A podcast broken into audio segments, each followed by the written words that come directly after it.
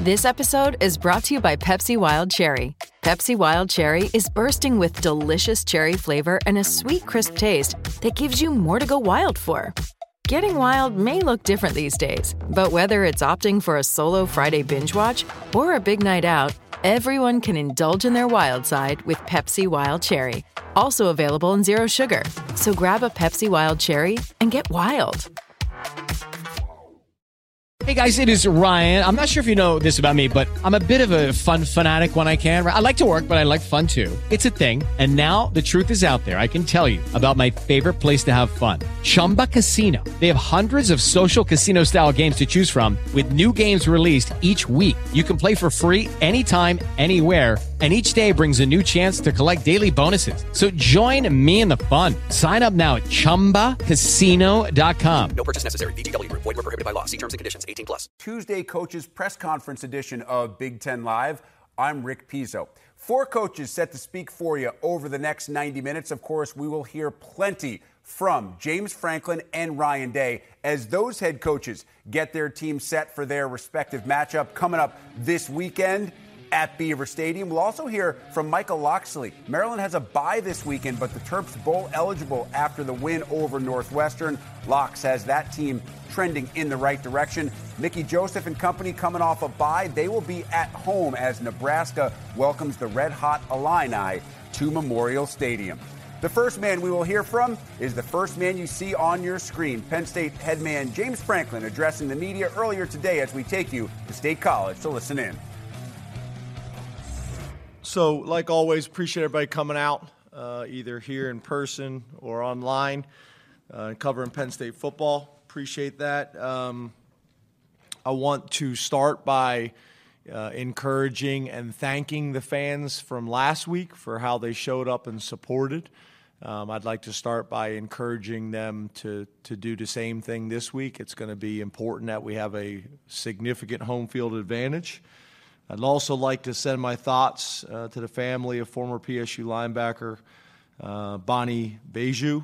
Um, obviously, that was that was uh, traumatic news to find out you know, that we lost that we lost Bonnie, and I send uh, on behalf of our entire football family and university uh, our thoughts and prayers.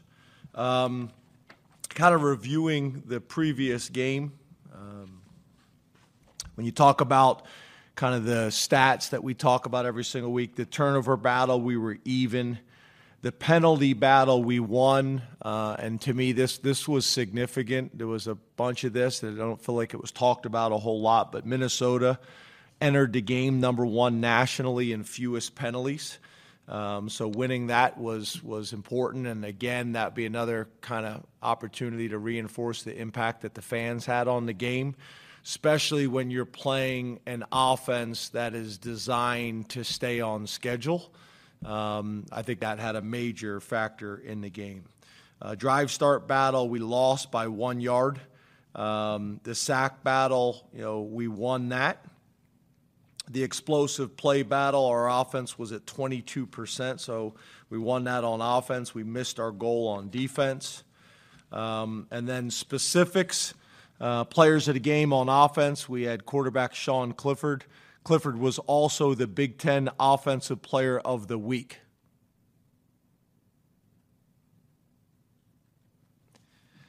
On defense, uh, winner was Curtis Jacobs, linebacker. On special teams, linebacker Dominic DeLuca.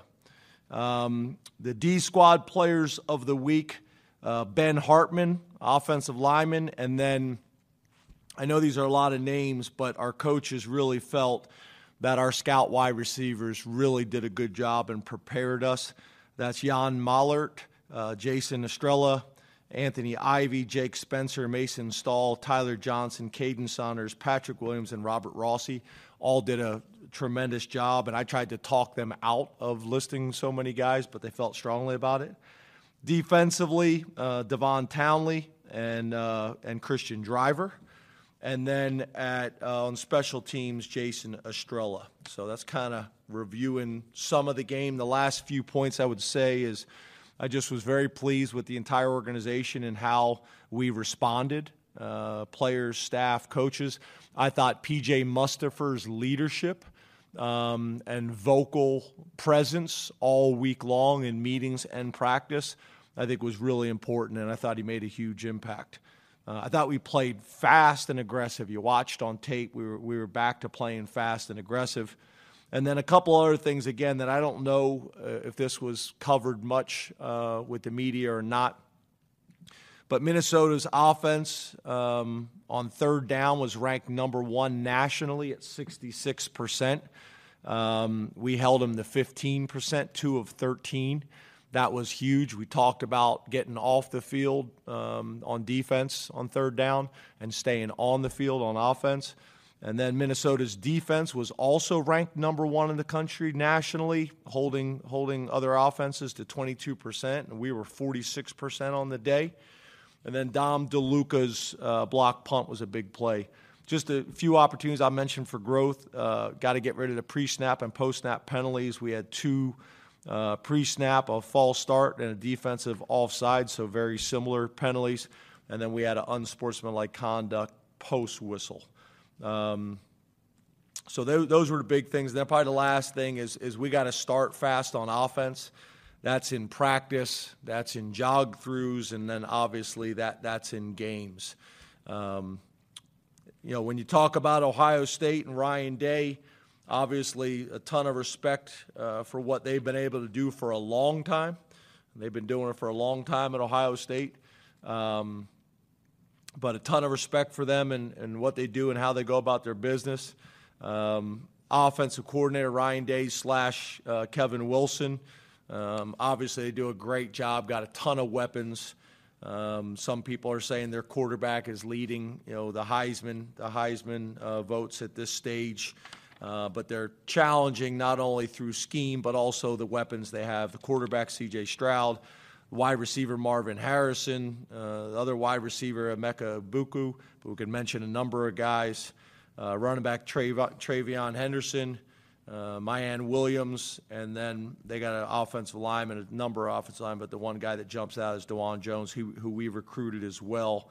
He's six foot eight, 359 pounds, and, and very light on his feet, which is which is kind of crazy to say. Uh, defensive coordinator Jim Knowles, who who we know very well. Uh, Jim actually came and visited us here years ago. Uh, I think he was at Duke at the time. Um, has done a really good job going in there and and being aggressive, uh, going in there being aggressive uh, in terms of scheme, taking advantage of their personnel. Um, you look at Ronnie Hickman, who we recruited heavily out of New Jersey. Um, seems like he's been playing there forever. Taron Vincent, um, who we know out of Baltimore. Uh, Tommy Eichenberg, the linebacker. Uh, JT uh, Tuimoloau, I hope I pronounced that right. Uh, if I did, if I didn't, I apologize. And then Denzel Burke, the corner. So they got guys at you know, really each level of the defense. And then on special teams, special teams coordinator Parker Fleming has done a nice job. Um, you know, they play a ton of guys, you know, starters on special teams. Uh, they always have. And if you look, their punter is an Australian punter, does a really good job that's something we're going to have to be prepared for is the variety of kicks um, that a lot of these Australian punters are able to do in terms of spreading the ball all over the field. And then their punt returner, uh, Emeka Egbuka, again, who we mentioned earlier. So uh, a lot of information, a lot, lot of things that we need to get worked on. Obviously, today's our, our first real day uh, of practice. We did have Sunday. Um, Monday's our off day from a planning perspective, and then today. So I'll, we'll have a better idea later in the week, but that's that's a start. So open up the questions. Rich Scarcella, Reading Eagle, and then Mark Wogenrich. Afternoon, James. How are you? Good, Rich. How are you, man? I'm good, thanks. What did you see from your team during practice last week, and can a performance like Saturday's build momentum going into a week like this? Yeah, I think so, and it, it needs to, right? You know, uh, we're pl- we're playing a really good opponent um, at home. Uh, we did some some really good things to build on last week that we should should have confidence from and momentum from, and and we need to build on it. We need to get better, you know, today in practice. We need to get better all week in terms of our preparation and how we practice and how we coach. And then the same thing, you know, with, with the game on Saturday. We we got to we're going to have to play better uh, this Saturday than we did than we did this past week. So, um, yeah, I think it, there's a there's a ton of stuff to build on from last week. Um, there's a bunch of stuff watching that tape to be excited about and to show the team, and we got to build on it for sure. Mark Wogenrich, All Penn State, and Frank Bodani. Hi, James. How are you? Good. How are you, Mark?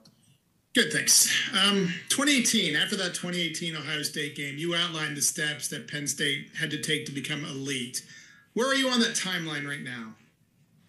Yeah, you know, I think obviously a lot of things have changed uh, since then. You know, I think obviously we talked a lot this off season about, um, you know, new president um, and Dr. Bendapudi and uh, new athletic director and, and Pat Kraft.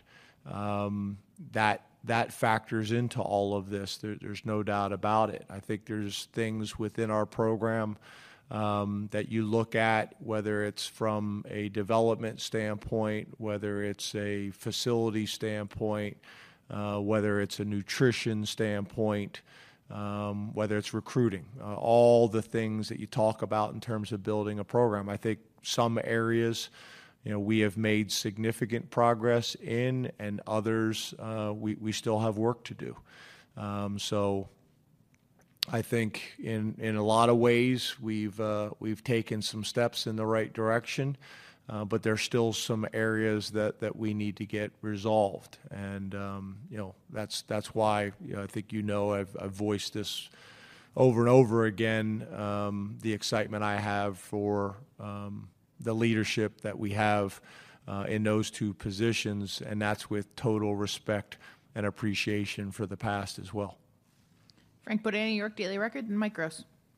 Hey, good afternoon, James. Good. How are you?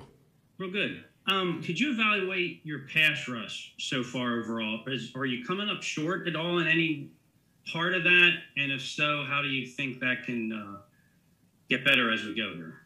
Yeah, I think I think it really kind of depends. I think you know things can can skew that, or if you're just looking at stats and not necessarily you know, basing it off of, of off the film, I think things can skew that. If you're playing a team that's going to run the ball 90% of the time, um, and how they are built and how they are wired, um, you know, that's going to impact your stats. You play somebody who's going to throw it every single down, that that's going to impact your stats as well.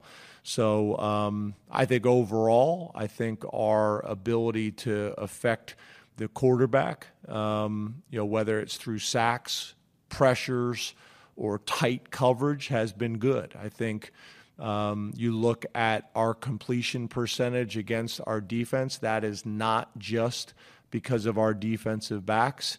That's also because of pressure and, and making the quarterback uncomfortable in the pocket. So, would we like more flat out sacks? Yes. Would we like more tackles for a loss? Yes, but overall, I think when you evaluate the, the whole picture, uh, pretty good. Mike Gross, Lancaster Newspapers, and then Donnie Collins.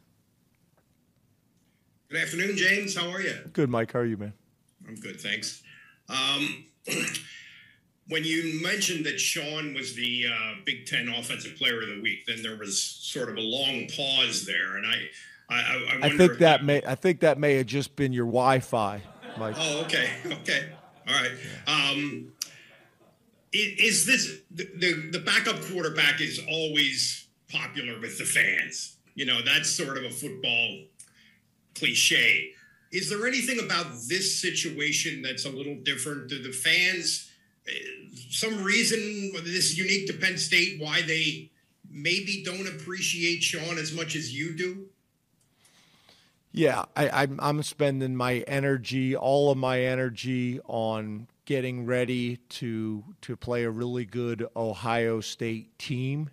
I'm pouring all my energy into loving and supporting um, my players and staff, um, and focusing on things that I can control and and impact um, that's where all my energy is, focused on is, is supporting my staff, supporting and loving the players, um, and focusing on getting ready for a really good o- Ohio State team on offense, defense, and special teams, and and those other things. Um, I'm not spending any time on uh, because, to be honest with you, unless unless you have something for me or somebody else, I, I don't see how I can I can impact that. Donnie Collins, Scranton Times Tribune, then Corey Giger. How you doing, James? Hey, Donnie, how are you, buddy? Pretty good. Uh, Parker. What does your shirt game- say? It's, uh, the blues. Oh, the Blues. Yeah, I got it in English. Um, Parker said after the game that, that you guys that, that, that he felt that the offense runs its best when it's when it's in its tempo when, when it's doing when it's doing good work in the tempo offense. And I was wondering what, what are some of the things that kind of lead to that for you guys, lead to you kind of having success there? Some of the outside ingredients outside of just getting the play in fast and snapping it quickly. Yeah, I, I think you know when we're in a rhythm, whether it's in games or whether we're in a rhythm in practice going against our defense, um, we've had a ton of conversation about that, and and specifically uh, with Sean and, and the receivers about it. You know, they they they feel strongly about that, but there's also a fine line, right? If you if you go fast and and you go three and out, then it puts your defense in a more challenging you know position as well. So there's a balance of that. I thought one of the things that we did best on Saturday was just mixing, mixing tempo, mixing cadence, um, you know, mixing scheme, whether it's move the pocket, whether it's run, whether it's play action pass, whether it's misdirection, um, you know, whether it's you know trick plays. I thought we had a really good mix of of keeping them kind of off balance and uncomfortable. And the funny thing is, you know, what I try to say all the time is, you know, say, say you tweak a run scheme, a counter, or say you, you you run a reverse. We ran a reverse and we got six yards, but to me, there's a lot more impact than just the six yards. It's like if you run a reverse, people aren't happy with a six yard play because you, you're thinking you're running a reverse for, for an explosive play. Um, but six yards is a, is a pretty good average. But the other thing it does, it just it gives the coordinator something to be concerned about. And it gives the defenders, specifically the linebackers, and when you're playing a team like Minnesota, who they're a quarters team and the safeties are really involved in the run support, it gives those guys pause, whether it's reverses, play action pass. So now when you go back to your normal runs, they're not fitting it the same way um, with the same confidence and, and speed as they would without those plays being run. So I think there's there's a you know there's a ton of value in that, and to me, that's what we did best on Saturday, and we need to continue to do. Corey, Corey Giger, DK Pittsburgh Sports, and then Johnny McGonigal. Uh, James, this is kind of a, a long-winded question about roster construction. Hi, Corey. Um, well, hi, how are you? Good. You've always competed well against Ohio State, um, and they're kind of the team at the top, so you, you've got to do things to compete well against them. You'd said earlier if you play a team that runs 90%, stats will be different.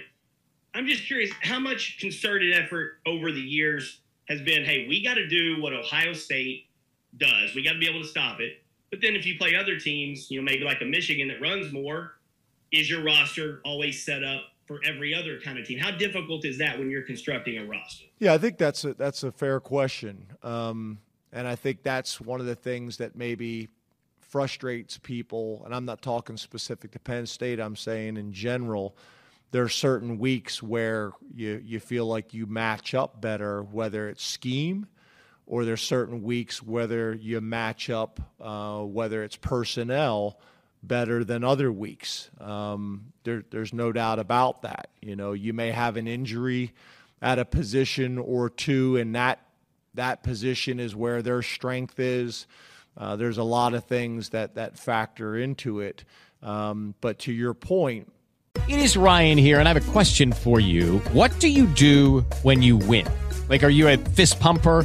A woohooer, a hand clapper, a high fiver. I kind of like the high five, but if you want to hone in on those winning moves, check out Chumba Casino. At ChumbaCasino.com, choose from hundreds of social casino style games for your chance to redeem serious cash prizes. There are new game releases weekly, plus free daily bonuses. So don't wait. Start having the most fun ever at ChumbaCasino.com. No purchase necessary. VGW Group. Void were prohibited by law. See terms and conditions. 18 plus. that's that's the challenge, right? You got to be able to, um, you know, you got to be able to feel like you can line up and match up from a from a skill and athleticism perspective with an Ohio State one week, and then say you make it to the Big Ten championship like we did, and you play Wisconsin. That's a very different animal that that you're getting ready for, and you have to either have the depth and the diversity within your personnel to do it. I think you guys remember, you know, in the past we would have Kevin Givens playing D tackle, and then we may play Wisconsin or someone like that and play Kevin that week at defensive end to get bigger, you know, to get bigger. Um, so either having the personnel to to be able to make some moves like that, um, or obviously some scheme things that you're going to have to do different to put your players in the best position to be successful. No different than these teams that that um, play from a four-two-five shell. They're playing with a nickel almost predominantly on the field. And then you go play, you know, a team that's going to try to play smash mouth football, and, and you've never played with a three linebacker on the field. Like, like I know that was a big discussion Saturday as we had those three linebackers on the field. Well, that made a ton of sense against Minnesota and what they do. So I think your point is a really good one, and that's that's one of the complexities or, or the subtle things that's that's that's challenging, especially in a conference like the Big Ten, where maybe I have a little bit maybe more diversity um, in how people are built throughout our conference where a lot of conferences, you know, pretty much everybody's running a similar style throughout the entire conference. So I think that's that's a good question, and I think it's it's a fair one, um, and that's that's what you're trying to do. You're trying to build a team that that can do both, which which is easier said than done. Johnny McGonigal, Penn Live. Then we'll come here in the room. Hey James, how are you? Good, John. How are you, man? Good, good you know, given what you have with Joey, Kalen, you know, Johnny, everyone in that secondary, is this the most confident you felt in a secondary going into a matchup with Ohio State? You know, who's you know historically in your tenure has had really good quarterbacks and wide receivers and a good passing game.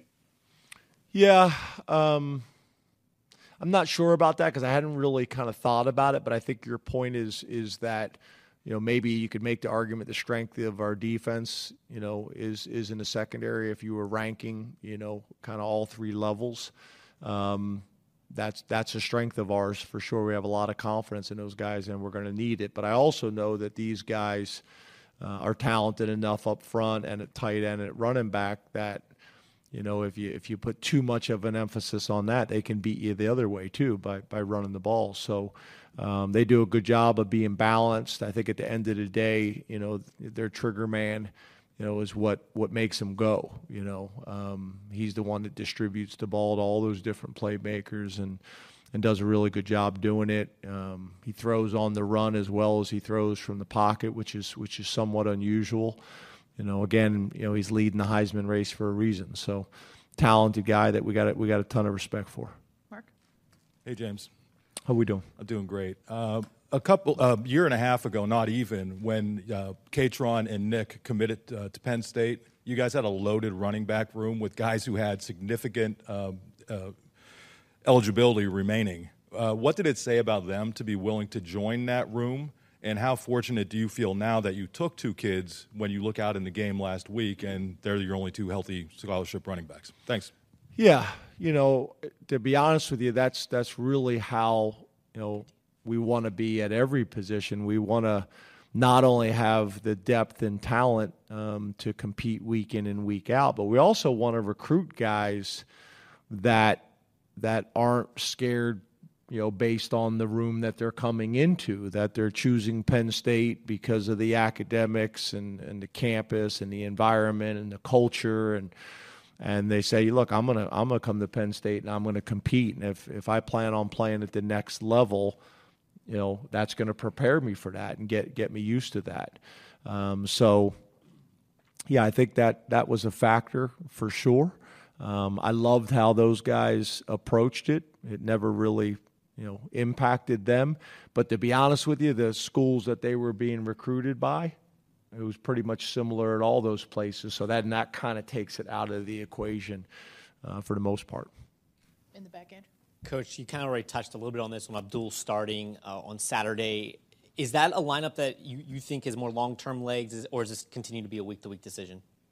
Yeah, uh, to to your point, I think I, I kind of said that. It it really depends on on who you play. If you look around college football and the NFL, most people are not playing with three linebackers on the field because they're in ten or eleven personnel, and now, okay, it's great to have a linebacker that's really good at stopping the run, but now he's not being asked to stop the run. He's being asked to cover Parker Washington out in space. So um, it's all based on you know what we need to do to not only get our best players on the field, but also our best players in the field based on the matchup and the scheme and the personnel that we're playing. Tyler?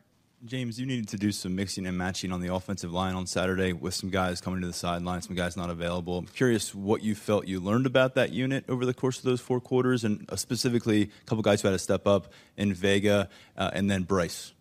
Yeah, Bryce, I think you guys know we love Bryce. We view Bryce as a starter for us. Um, he's getting really starter reps. If you if you look at it between him and and the guys that that are that are playing on Saturday, he's getting starter type reps. So we're we're very impressed with him, and he's playing both tackle and guard at a high level. And then also when we get into the heavy sets, he's able to get in there at tight end. So he's doing a lot of things and doing a lot of things well for us. Um, you know, Vega, obviously that that situation. Um, that's not something that probably we anticipated going into the game, but it, but it played out that way. He's a guy that we got. Um, there's a lot of excitement in our building about. He's got an awesome way about him. He's just he's always got a smile on his face. I had a meeting, a freshman check-in meeting with all the offensive players yesterday in my office, and you know, he was walking out and kind of dapped me up on the way out and was just talking about how awesome Saturday was. He's just one of those kids. He's super appreciative of being at Penn State. Um, he's very coachable, uh, powerful, strong, athletic. We think he's got a really bright future. We'd like to try to redshirt him if we can, but we may not be able to. Um, and he's also, again, you know, you don't say this very often, but he's strong, powerful, and he's extremely light on his feet.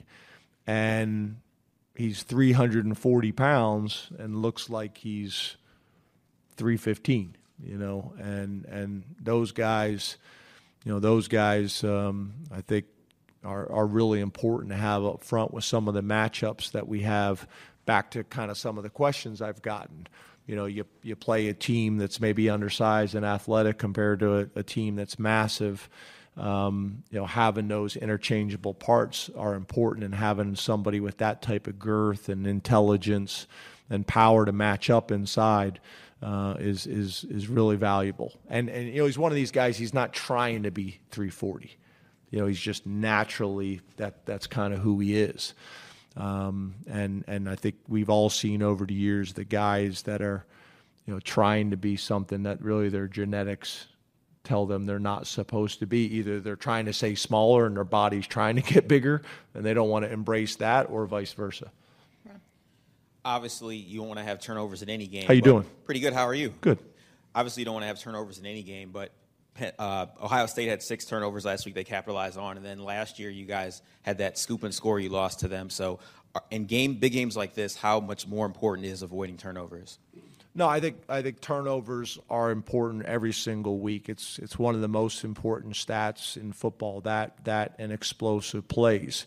I think to your point, you know, obviously the the bigger the game that you know people you know talk about, the bigger the game, then those stats are magnified. Explosive plays are magnified. Turnovers are magnified because the margin of error is smaller uh, in in those types of games. So um, it's always important, but but obviously it's magnified in games like this. Hey, James, how are you? Good. How are you? Doing good. Uh, you talked a little bit about roster construction and everything. How much value added is a defensive coordinator like Manny Diaz in a matchup like this, where you're going to be aggressive, you're going to be chasing the ball, and it's just going to be available more because it's going to be in the air more?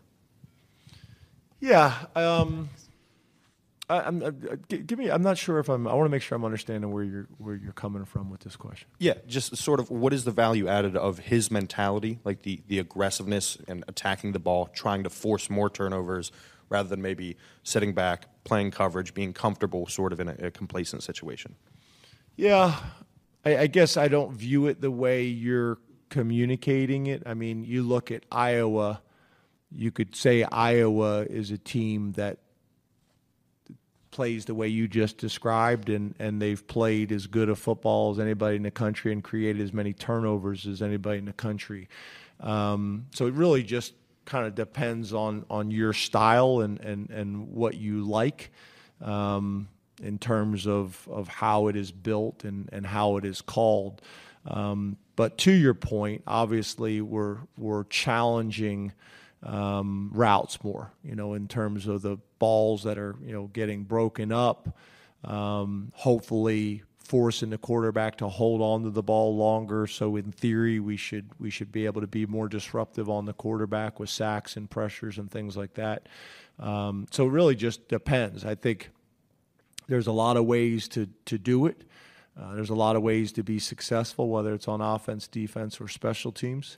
Um, you know, we've done it both ways and, and been successful both ways. So so you can make arguments, but it really just comes down to, you know, probably preference. Um, I prefer I, I prefer good defense and good offense and good special teams, and however you get to it um, you get to it. And that could be based on the coordinator's approach and mentality.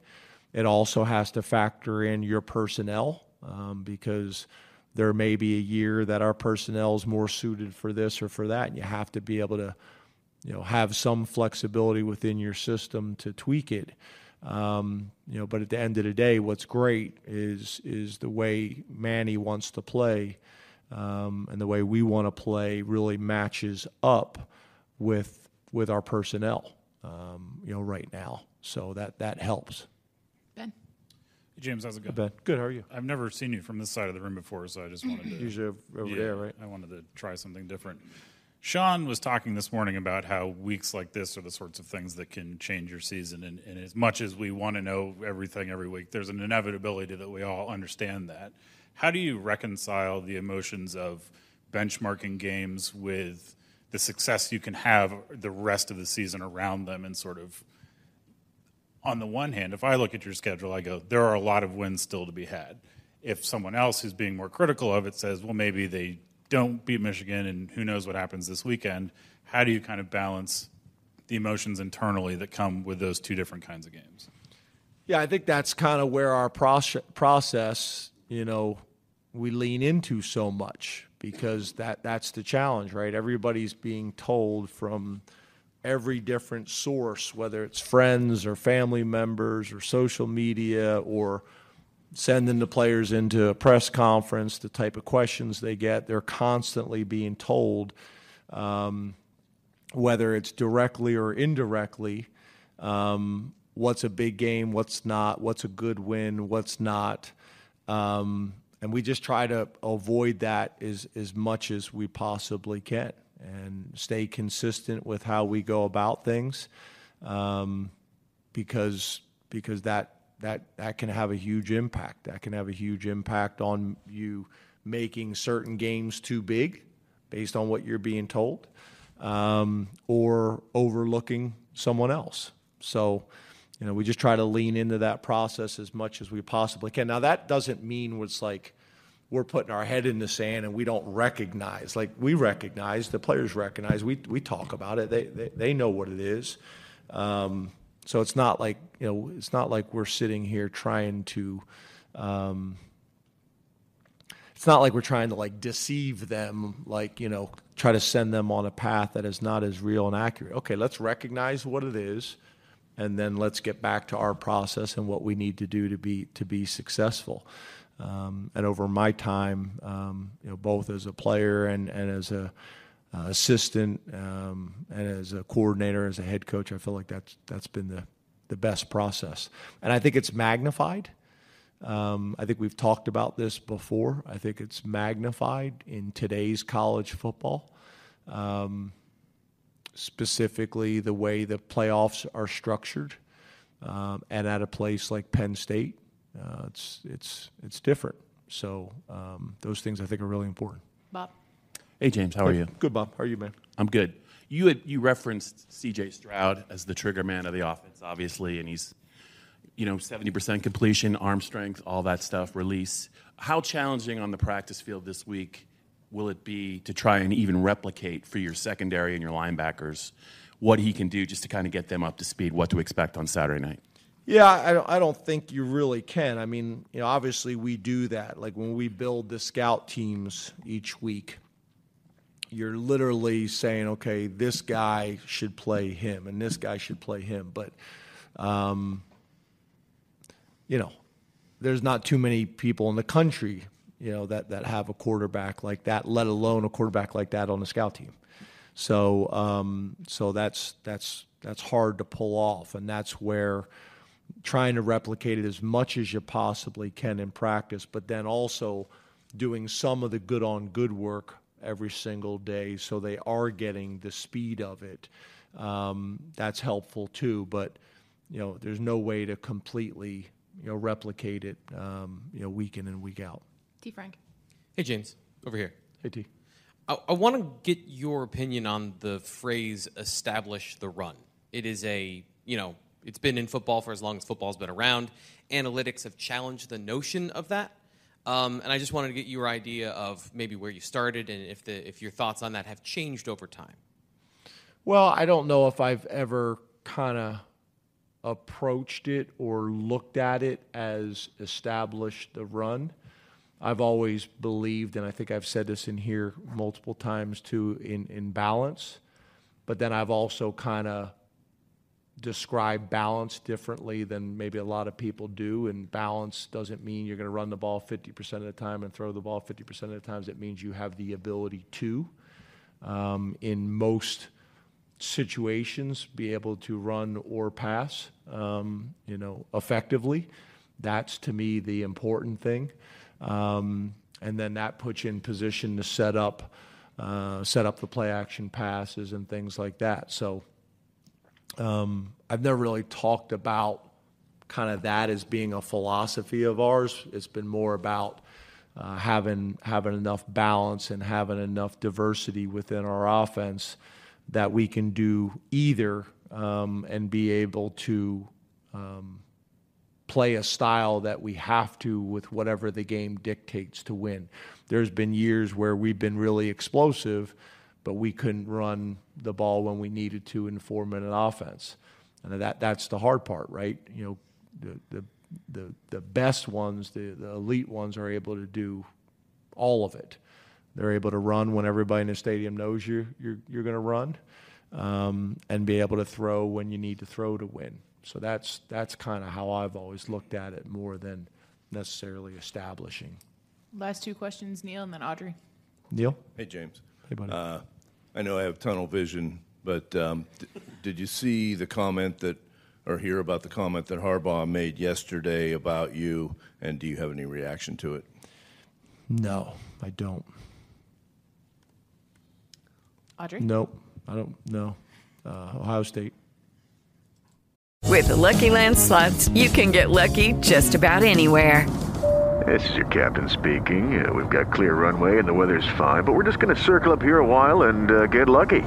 No, no, nothing like that. It's just these cash prizes add up quick. So I suggest you sit back, keep your tray table upright, and start getting lucky. Play for free at LuckyLandSlots.com. Are you feeling lucky? No purchase necessary. Void where prohibited by law. 18 plus terms and conditions apply. See website for details. Hey guys, it is Ryan. I'm not sure if you know this about me, but I'm a bit of a fun fanatic when I can. I like to work, but I like fun too. It's a thing. And now the truth is out there. I can tell you about my favorite place to have fun Chumba Casino. They have hundreds of social casino style games to choose from, with new games released each week. You can play for free anytime, anywhere. And each day brings a new chance to collect daily bonuses. So join me in the fun. Sign up now at chumbacasino.com. No purchase necessary. VGW Group. Void were prohibited by law. See terms and conditions. 18 plus. Guess that was it, Neil. That was it. Um, yeah, I'm good. Um, I, I wanted to go back to what Mark asked you about. in That, the- just so you know, I, I was saying no, I don't have a comment. to the, the 365 day a year competition, and you'd said the comment in the offseason that the more yeses you get in those things, the more you tend to see it on Saturdays. The more, yeah, the more wins is probably Yeah. a better way to say it. Yeah. And um, when you kind of look at that, if you had a, a wish list of things that you would want to, what's at the top of that list in terms of facilities right now? Yeah, I'm happy to talk about. I think you guys asked me some of these things last week as well. I think Ben may have asked me something similar. I said I'm more than happy to talk about you know those things in the off season. Um, most of them, you know. I mean, you, you've you've heard them. You've heard them en- enough, and you've heard them before. But again, you know, right now that that does not help us or help uh, our players. Um, you know, beat Ohio State on Saturday. That's we're not we're not going to solve those problems before Saturday. So, Thank you, Coach. thanks. Yep, thanks for coming uh, during our bye week. Appreciate you guys, uh, your interest. Um, the Northwestern game, uh, you know, having a chance to review it. Uh, again, we, we, we, we come in and we've got a lot of guys missing, but we saw some young guys step up uh, really big for us. Um, guys like Roman Hemby, uh, who really helped take some pressure off our young quarterback, Billy Edwards. Um, you saw guys like Cam, Caleb Wheatland coming in, uh, not having Jaishawn Barham, and really taking some meaningful reps. Uh, a hard fought game like we, we thought it would be. Um, you know, we're six and two, but still aren't playing our best football. And to me, that's kind of the encouraging thing for us, is that to be six and two at the kind of the midway point for us now. Um, we've been going 12 straight weeks, you know, four weeks of camp, um, eight straight games, and you know this this bye week couldn't have come at a better time for us in an, an opportunity to get healthy and get some guys back, which we feel we'll be able to do um, this the next couple of weeks. Um, I feel like we've got a really hungry group of guys that are excited about bowl eligibility, but understand that this is kind of our standard, and that I know they'd like to have a lot more than just become a bowl eligible team, and uh, that's what will drive us as we work this week. Uh, we'll have three days on the field. We're starting today where we'll do a lot of fundamental work. We'll get a lot of young players uh, the developmental work necessary to help continue their uh, their their their growing in our program, and then uh, still a couple of days to work on Wisconsin to get a jump start there. Um, they're also in the bye week as well, so there won't be much new video for us to evaluate come Sunday, and then uh, give those guys Friday, Saturday, Sunday off, which will give them a total of about five days away from football, and uh, get back in here next Monday. Uh, on back on our regular normal weekday schedule uh, to pre- prepare to go up to Madison for a great opportunity. Um, with that, I open up for questions. Mike, going into the bye week being bowl eligible, I assume that there's it, this is gonna this weekend. You guys are gonna have a lot more opportunity to recruit and bring players in and stuff like that. What does being bowl eligible entering the bye do as far as boosting recruiting? Um, I mean, the recruiting piece, we've seen it continue to get better with each week. Um, you know, I'm well aware that in this area, have, when we generate the, mo- the momentum that shows the trajectory of where our program is headed, that's really what a lot of the guys in this area want to see. They want to see is Maryland football real. Um, you know, as we've painted the vision of where we want to go, I think they're seeing us on track with the vision that we've been able to go out and and, and, and show recruits. Um, you know, this this opportunity does give us a chance. It'll be my first time going on the road this uh, season. I'll get a chance to go out um, and, and, and hit a couple places on Friday, um, and then get back here and, and get back to work. So, um, winning bowl eligibility definitely are, are huge factors in recruiting, but we know it's not the end all be all for us. But it's definitely uh, it's got us in their the minds of some of the top guys in this area at least. Coach, now that you are bowl eligible, you know, at the bye week, is there a point where you can kind of reset expectations with these four regular season games left, and then knowing you have that fifth game as well? I think the big thing for us is to, to stay right on course with our. I mean, we treat every week as an individual season. Um, you know what we'll do with the, the, the bye week this week is really go back to the fundamentals of the game, and to me, that's when you get better fundamentally individually, you get better as a team, and so we'll really take that approach, kind of how we did going into the bowl game a year ago. that let's work on doing the fundamental things better, um, and, and we'll get into the scheme stuff. We'll obviously steal a few uh, few days on Wisconsin to get us a jump start, but you know I think you know for us it's just the next game. Um, for us, it's which we don't have one this week, but we'll put all of our attention into Wisconsin and we'll just focus on that. And everything else usually takes care of itself when you just win Monday through Friday. Uh, hey, coach. At this point in the season, I, I want to ask you, what are do you see any like what type of improvements have you seen in Taulia Tagovailoa's game compared to last year? Like, what are some things you you feel like he has improved on this year? I mean, I think, and I've said this before, it's the emotional maturity that he's shown. Um, you know, he'll be the first to tell you that he's a perfectionist in, in how he likes to approach it. And when things don't go his way, um, sometimes he can let a bad play linger. And I think he's really embraced getting back to neutral as quickly as he possibly can. Obviously, with the help of, of all of us, we, we all work to try to get back to neutral. When something good happens, we want to keep playing. When something bad happens, we want to just keep focused and keep playing and not dwell on it. And I've seen him do that a little better this year. And I want to ask Dante Trader and Beau Brade came into this season. They had to step into some major roles at the safety spot. How do you think they've handled that at this point? Yeah, I think both those guys have done a tremendous job, at least from a the, the leadership that comes with playing that position. You know, the safety position is kind of the quarterback of the defense. I always talk about being strong right up the middle of your team, the center, the the quarterback, the Mike linebacker, the free safety, and both those guys have displayed you know tremendous leadership at a young age. Uh, they've done a really good job in the communication piece. We haven't had as many of the the big plays that happen when everybody's not on the same page on the back end, which is a testament to those guys and the way they prepare and the way they take the coaching. So, really proud of the effort. Um, they'll be the first to tell you, though, there's still a lot of things to improve upon. And I mean, that's if there's anything that comes out of the messaging is that, you know, we're six and two and we're not playing our best. And just imagine if we can get some things cleaned up and, and, and really, you know, finish this thing the right way. Hey, coach. At the beginning of the season, you called the offensive line the most improved unit on the team. How do you think that's played out? Um, and then also, um, last game against uh, Northwestern, Mason Lunsford wasn't on the field for a lot of those opening series. Can you go talk about what went into that decision? Um, yeah, the the O line is our most improved unit. Uh, I think anybody that has watched us play this year has seen the development of the run game, and it's been needed. Um, obviously, with Leah going down, uh, to take pressure off of a young quarterback running the ball is something you want to be able to do. Uh, to create balance in how people defend you, uh, you have to show that you can do the things that you don't you hadn't done maybe well before. And so those guys and, and the experience they've gained over the last few years of being in the system, um, you're starting to see the see it come to fruition. In that when we needed to, we were tied and we needed to take the lead. We run a basic dual play, which is a downhill run where we double team people and it goes for 75, um, a one play drive. Shows the confidence we have in our guys up front. I think they're getting more and more confident, and it helps our team create the balance as well as show the necessary toughness to play in the Big Ten because you're still winning the Big Ten in the trenches. And I think we've finally gotten to the point where our guys have developed the experience and then the, the, the mental and physical toughness to be give us a chance to have success.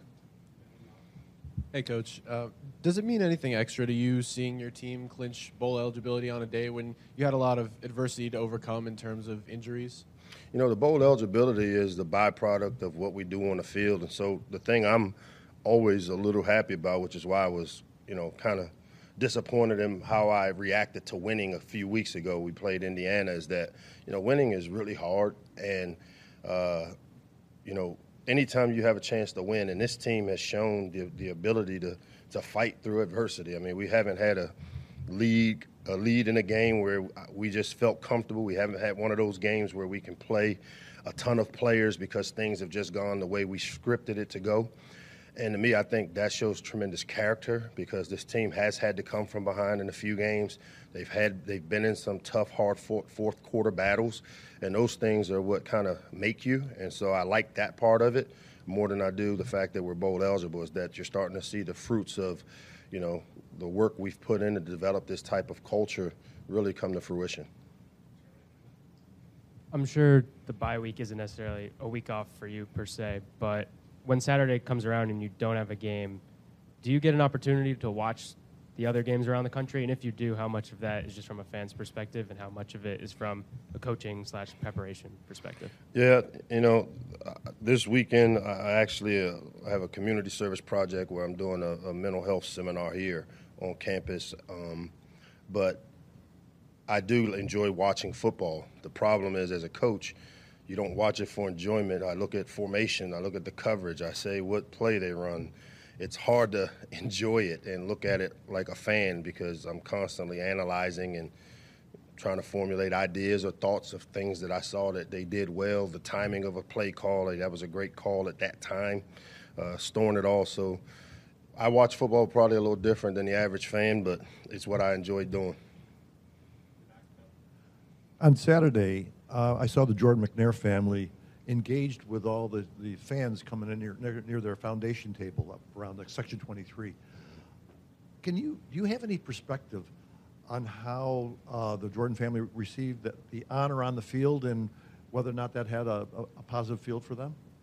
You know, I haven't talked to Marty or Tanya about that. Um, I have a close personal relationship, obviously, with the family. Um, I do know that for all of us, there's still players on this team that uh, were here uh, doing Jordan McNair's passing, and so there's not a day that goes by that in our building we, we see the Jordan McNair offensive line room um, that they don't think about him. Uh, I know as a parent that has lost a child, the tough how tough it is when these type of days or these type of events happen. Um, Marty and Tanya are warriors for the way they've embraced the adversity of what's happened to their son and paying it forward through the foundation. And to me, uh, that's the most rewarding piece is paying it forward.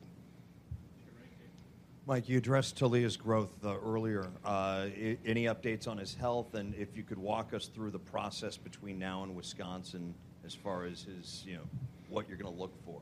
Yeah, the expectation is he, he should be available to play in the Wisconsin game. Um, this week it's a game time decision still.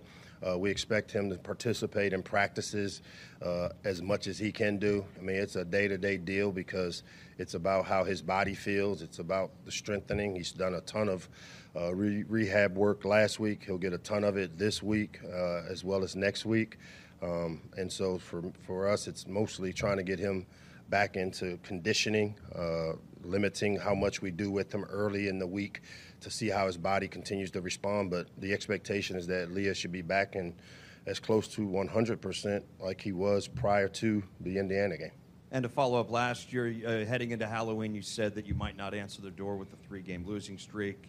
What sort of asking for a friend? What sort of candy will be handed out at the Locksley House? Any king-size Snickers? Yeah, I mean, we live in a kind of a neighborhood that doesn't have a lot of kids, man. I mean, I, I so what we're going to do is we're throwing a Halloween party on the, the, this Wednesday at Jones Hill House for our players and then our kids on our staff, which, you know, this is a pretty fertile staff. It seems to be. we've got a lot of kids under the age of seven and just it continues to grow. Um, so we'll, we'll probably do our Halloween party on Wednesday this week uh, because with the players being off the weekend, um, we're, we're trying to do it a little early. So we'll celebrate it a little early. Um, what type of candy will I pass out? I mean, I, it's hard to get in through that gate sometimes, so, and it's not a lot of kids in my neighborhood. So I'll try to pass it out mostly here at the football complex. bye week to get um, a little healthier, you know, clean things up in all areas. You know, it's, it's a beneficial to have this week just because that I hope it helps us down the stretch. Because we do, we got five games back to back in a, in a tough, physical Big Ten conference. So my thing is talking to the team that we gotta we gotta match match our opponent physicality, and starting this week with Illinois. Illinois 17 ranked team is a well deserved ranking. They have a really physical rushing game with uh, Chase. He's a really Chase Brown. He's a really good um, really good runner, but they're really really good on defense. You know, they, they top in the country in, in every category. They have a really good scheme. They're well coached and they stick to their guns.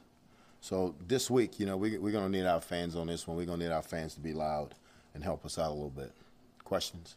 Mickey, can you give an update on uh, Nick Henry? Nick, Nick's going to be out. Nick's going to be out. Is he out for the year? He's out for the year.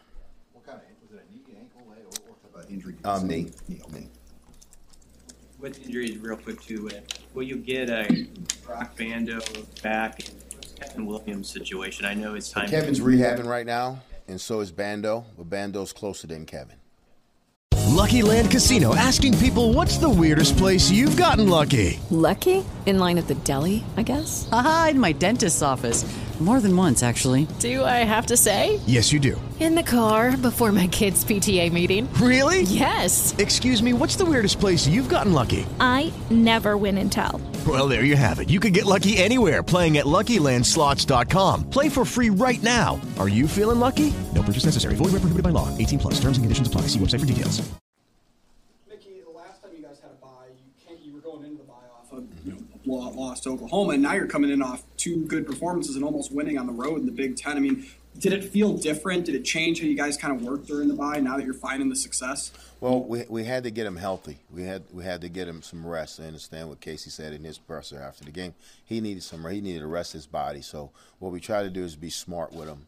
You know, during the bye week. You know, and get him out there, but also, you know, take the pads off and take the hitting off him. Okay, I'm done. What, what makes their pass defense so good? Why are they so? Well, my, my dad always says men and women lie, numbers don't. So they numbers, their number proved that they they they're pretty good. They're top five in every category, and they're you know this it's a really sound defense. They don't do much, but what they do, they do it very well, very well. They do it good. Because they've got both sacks and they've intercepted, I think, 12 passes, Mhm. which means they're kind of doing both things. That that can sometimes be rare. Is there something that they're doing well to get to get all the interceptions? Well, like I said, they don't do much, so they they go. You know, you got this man, and you're going to be over this center, and, and let's play football. And it, it's like it's it's simple, but like I said, they do it well, and they, and they well coach with their technique. So they play their their technique is really good. After the game that Trey put on film, I mean, how much are you expecting teams to really go out of their way to make sure that doesn't happen? How do you combat that um, with some extra time to think about it?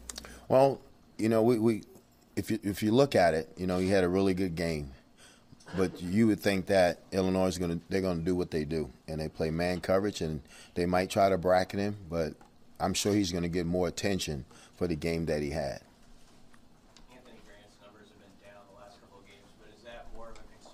Uh, blocking in front of him and just sort of how those games have played out, or what what do you feel about Anthony and kind of getting him going down? Well, we got to get him going. We we got to do a better job up front, you know, blocking and, and finding plays that, that we're comfortable blocking and finding plays that he's comfortable running. So we got to do a better job as a coaching staff to get that done. And we worked on that. The coordinator stayed in this week off the road from recruiting, so they worked they worked on that. So maybe we can get this thing going this week. We got to get him going. You're right.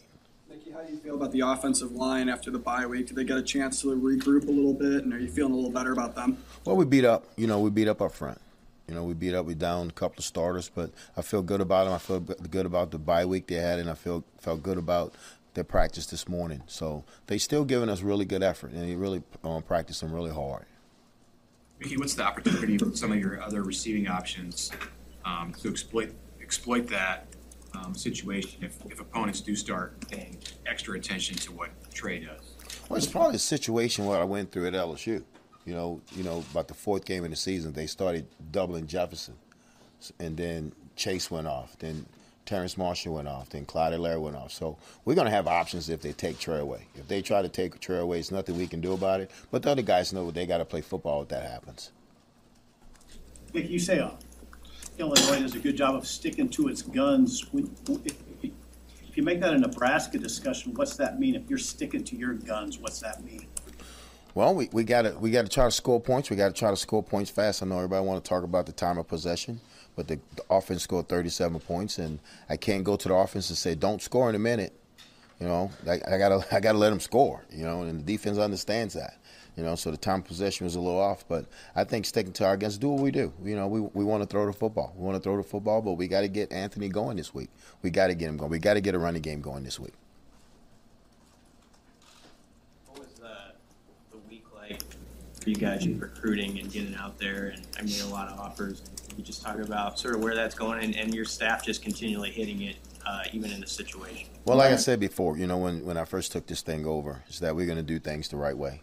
We're not we're not going to sabotage the program. We're going to go out and work like we're going to be here. So we, we send our coaches out. I think in California, was in Massachusetts. You know, they I was in Atlanta, I was in Arizona, um, Fishers in Florida, Dallas. So we went out. We went out. We went out as a staff. We kept the coordinators in. You know, the offensive defense coordinators in. But we're going to recruit and you know find find um, the pieces that we need. You know, and so we we're going to go heavy JUCO when it comes to the offensive line.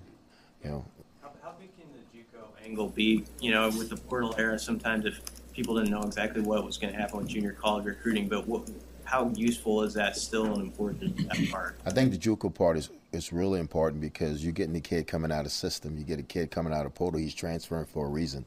JUCO kid, you, you're recruiting him just like a high school kid. But a portal kid, he tra- he's transferring. He's a reason he's transferring. So you got to do more homework on a portal kid than you have to do a JUCO kid. JUCO kid, you can go to the coach and say, "Hey, you've been having it for two years. Tell me about him." But when a portal kid, now we got to go all the way back to high school to see what's the problem with this kid. Why is he transferring? Did you get a chance to see Vance in uh, in Arizona? I did. I did. I had a chance to see Vance and listen to him about his two pick six. So he did a good job. He did a good job Thursday night. I told him he did. Did you, how much have you re- relied on outside people like him? Um, I don't know if you've talked to Coach O, but obviously he's been in this situation as an interim coach multiple times. Um, what kind of value do those two in particular um, have they had in, in these five or six weeks for you? Which Coach O, you know, just speaking with Coach O, he always tells me just be myself. You know, make sure they get Mickey, and he, and he knows there's nothing fake about me. I'm I'm gonna be Mickey. I'm not, you know, because at the end of the day, I can go back to Baton Rouge and that, that nice house in Baton Rouge and chill out. So I'm gonna be Mickey. You know. You got Malachi Coleman this weekend. Uh, I wasn't finished answering that question. I, yeah, I didn't know. I'm sorry. I'm just joking with you, man. Y'all so tight. But um, but no, you're right. We got Malachi. You know. chance to talk to him? Yes. How'd that conversation go? Well, he said it six months ago. He wasn't coming here. So you put the pieces together. Mickey, you know, it's uh, a little bit of a five-week stretch here to end the season. You know, what, what are you looking for in terms of intensity from the teams to get through that five-week Well, stretch? a lot of energy, but we need to execute. We need with, with this football team. This football team is a really good football team when we execute in all three phases. So we're preaching to them that we need to execute. We need to execute the game plan. How far away are you in, in terms of getting to the physicality you you are looking for, and has it gotten better as No, the it's gotten a lot better. It's gotten a lot better. I mean, I, I like where they are right now. It's gotten a lot better. How much better does it need to elevate for Illinois? Well, I mean, it's got to get, it's got to be up there, you know, because they're a physical football team. So we got to match their physicality. I want to give you a chance to you know, start. You talked to Coach O. Who else? Well, yeah, you know, Orgeron, he he's he was really good. And like you said, be yourself. And then you know, with Vance, Vance gives you, you know, just the, the plugs of being a head coach because he was head coach in Denver, and it didn't go so well for him. So some of the things that he said he should have done that that I need to do, but I always said he always says do it your way. He said because then you don't you won't regret anything if you do it your way. Is there something that, that you can share with us that he shared with you about something he would have done differently that you are doing differently? Well, he, he shared this, and I'll leave it like this. I'm not going to make the decision if I get the job. I'm not going to make the decision. You know, that's going to be the administration that's going to make the decision if I get the job or not. So I got to just continue to get this team to get better every week and try to win football games.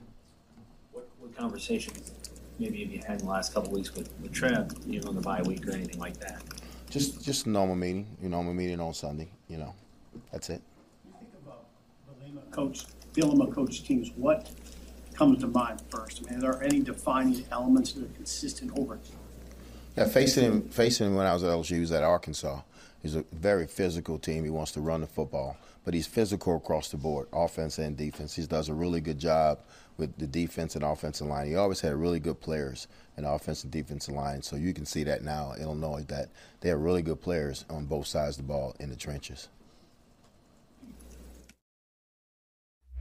a little bit. Um, they, uh, you know, went to a little bit more of the single high stuff and um, and, and just made a few adjustments, and then it, it took a little uh, a little time to figure out. But also when we started playing, you know, with the full field, you know, we kind of got in a rhythm too. So I think a little bit played into both of those things. Um, but they um, they still did a lot of their their fundamental stuff that they do. but a few different looks, and um, and so yeah, you know, we just tried to you know figure out where we could attack them and and kind of made those adjustments.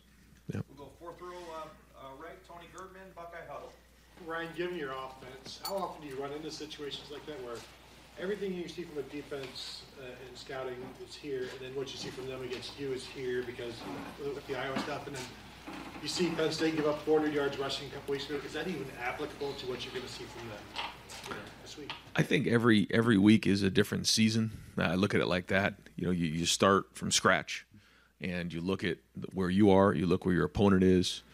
Um, you look at the matchup, personnel wise. You look at the matchup uh, schematically, and and then as you get you know later in the week, you start to figure out how it fits, what that matchup looks like, and then uh, you do all that work, and then all of a sudden you get to the game, and you may have to take a right hand turn real fast because of a lot of reasons. You know, it might be the conditions, it might be something that um, you know schematically shown up, uh, maybe an injury.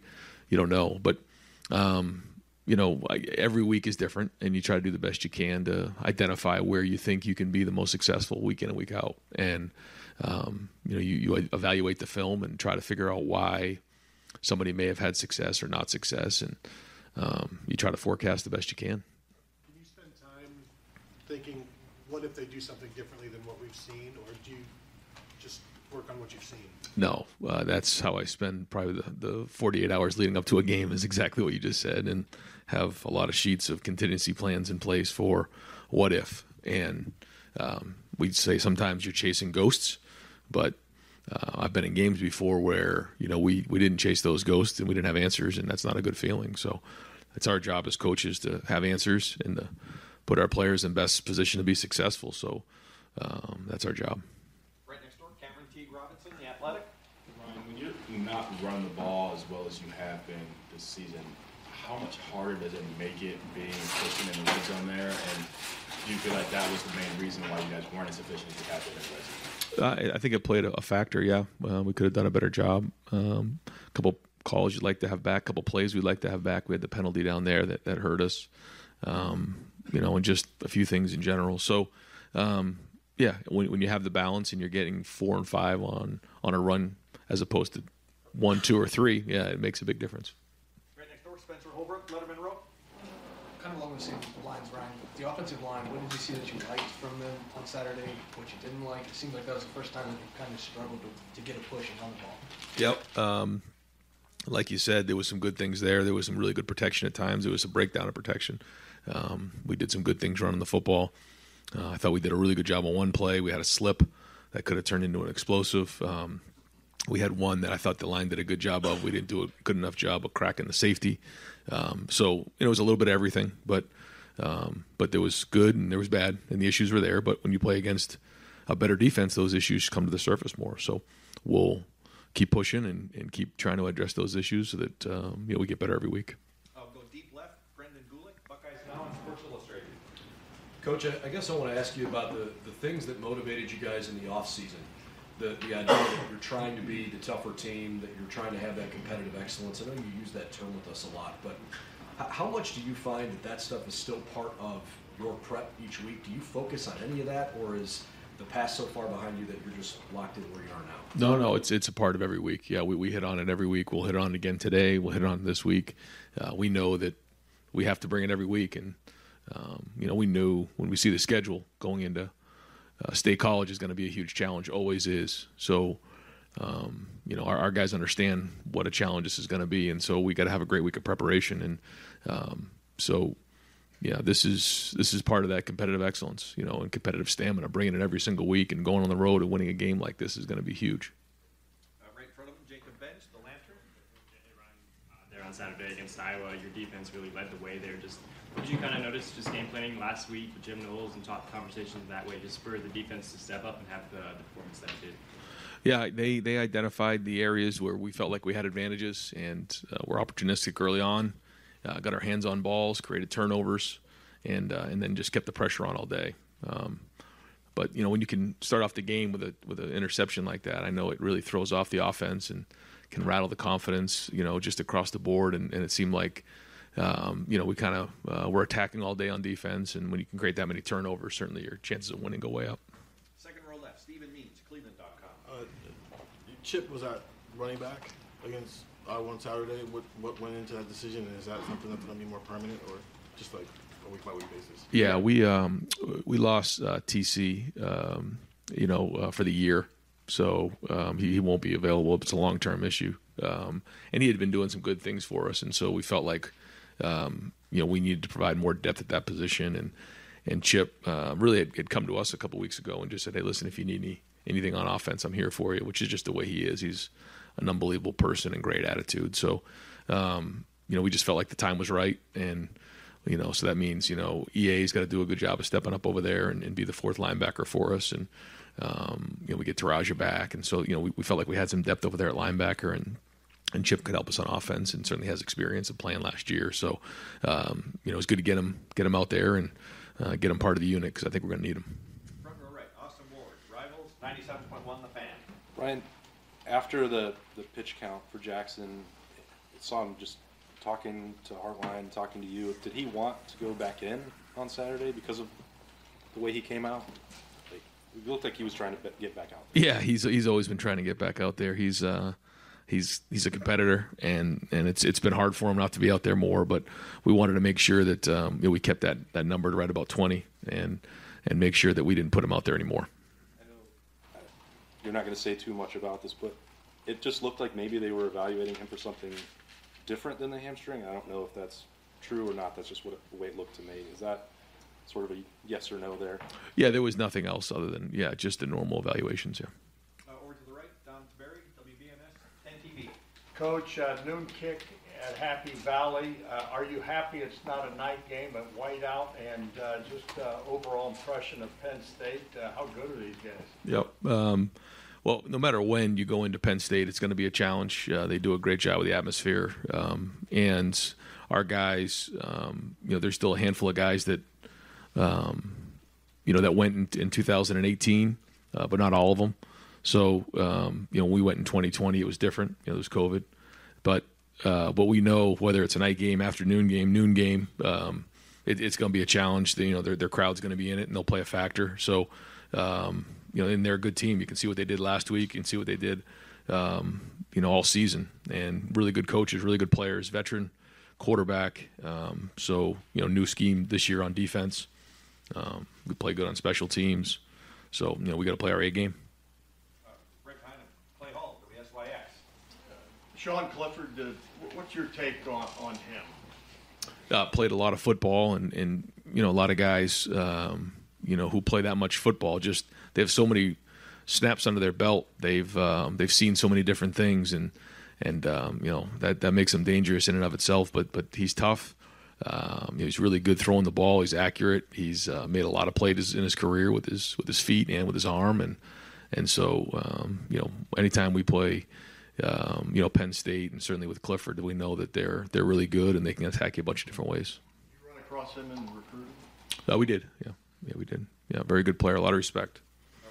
Adam King, WBNS 10 TV. Stroud is obviously kind of judged almost against perfection a lot of the times. And when you look at him have a game where maybe things aren't going right in the first half there, how much are you involved? How much do you say, hey, you know, work through that yourself? No, uh, you know, it's it's you know a team effort, and, and you know it's it's a bunch of things that come into play, and um, it, it's never just one thing. I mean, there's there's a lot of things that we want to uh, clean up coming out of that first quarter, especially, and and then we did, you know, and that was good. So um, you know, we try not to to panic when things don't go exactly as planned because we know that um, that's not always the case. You know, I mean, usually it's one of three things: either you're going to go up early in a game, it's going to be back and forth, or you're going to go down in the game. And based on how you play, that's typically the outcome. So how are you going to react to that? And you know, we were we were struggling a little bit, but we were getting field goals and defense was playing good, and um, nobody panicked. You know, and, and we, we started solving the problems and got back into a rhythm there in the second half. Mentally, do you ask him what he saw on that play, you know, it's interception or something, or do you just kind of assume he knows what's going on and, and let him go back to the, the huddle? Um, a little bit of both. You know, there's times where you know you want to get some feedback, but then also, you know, I think as the quarterback, I know when I played, you know, you don't want a lot of noise in your head. You know, all that all that work on the front end is done, so you can go play. But then there's also times where you got to connect on some things. But um, you know, I'm not one to, to flood the quarterback with a bunch of information in game. I don't think that's a good idea. Um, let them go play, trust their preparation, and, and go from there. Kellyanne Stitz, WSYX. Coach, Noah Ruggles picked up Big Ten honors this week. He opened the scoring for you guys on Saturday. How important was his performance, and how does he help give you guys a leg up on the competition? Yeah, well, in that game, we kept the momentum going um, with those field goals and getting points on the board. And when you play against matchup uh, teams, you know, anytime you're trying to score points, it's it's going to be big. And um, it starts with the protection. You know, we certainly know, um, you know, what happened a few years ago there. You know, with the blocked field goal. So, um, you know, the, all these little things add up in games, and, and certainly field goals matter. And um, you know, in this case, it's 12 points, and that's huge. You know, at the end of the day. So, um, you know, we're going to need that more and more, and, and certainly as these games get closer, it's going to be important for him to play well. Far left, Ryan McGee, ESPN. Uh, Ryan, that wide receivers room fascinates me. Uh, what's it like in that room? Because it's a group of young professionals, and obviously Jackson hasn't been available. But, but what's that room like? What does it make them special? Yeah, I think there's some guys in that room that are very mature. Um, I think when you when you just get, get around them, you realize for their age, um, they don't look like they're 18, 19, 20. Um, they don't talk like it. They don't act like it. They don't speak like it, uh, but they are. And uh, it's pretty uh, remarkable sometimes when you think about who they are as people and just the maturity level of all those guys in that room. I, I shouldn't say all of them. Some of them still have some work to do. But but I think it started back with Terry McLaurin and Parris Campbell and Johnnie Dixon, and and they just brought this certain level of accountability um, to that room, and, and and then you know Chris Olave and guys picked it up over time, and now um, you know you're seeing you know Emeka and Marvin and Julian and um, you know really take it over and run, and they've they started and cut their teeth on special teams. They come in as freshmen, they put their work in, and then kind of show up and play in the second half of the season. And then by the time they get to that second year, they're ready to go. And that's kind of been the blueprint for them, and it's working. Uh, but I think you're seeing probably you know just ask like what makes them different. Is just how well rounded they are. You know they're they're physical, they're in the run game, they can carry the ball, they're involved, involved with special teams, they can make play underneath, run after catch, downfield, pretty well rounded, and, and obviously great people. Uh, fourth row middle, Pat Murphy, 24/7 Sports. Ryan, with the obvious caveat that we know how good CJ is, it seems looking back at some of his misses, interceptions, it's come when he's been off his spot, not able to set his feet, things like that. When you're a quarterback who maybe isn't a guy who's used to running like some of the guys you've had, how do you how